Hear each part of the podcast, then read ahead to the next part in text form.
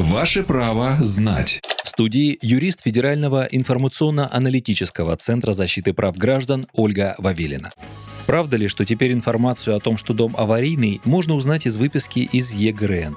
Да, соответствующие изменения внесены в федеральный закон номер 218 о государственной регистрации недвижимости. Изменения предусматривают, что с 1 февраля 2022 года в кадастр недвижимости будут вносить сведения о том, что жилое помещение расположено в многоквартирном доме, признанном аварийным и подлежащим сносу, реконструкции или о признании жилого помещения непригодным для проживания. При этом органы государственной власти и органы местного самоуправления в срок до 1 июля 2022 года года обязаны направить в Росреестр сведения о принятых ранее ими решениях о признании помещений и домов аварийными. Узнать информацию об аварийном состоянии дома можно будет в выписке из Единого государственного реестра недвижимости. Данные изменения позволят защитить интересы граждан, а также обезопасить их от покупки непригодного жилья и обеспечат актуальность данных реестра недвижимости.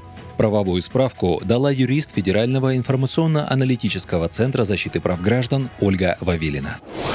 Ваше право знать.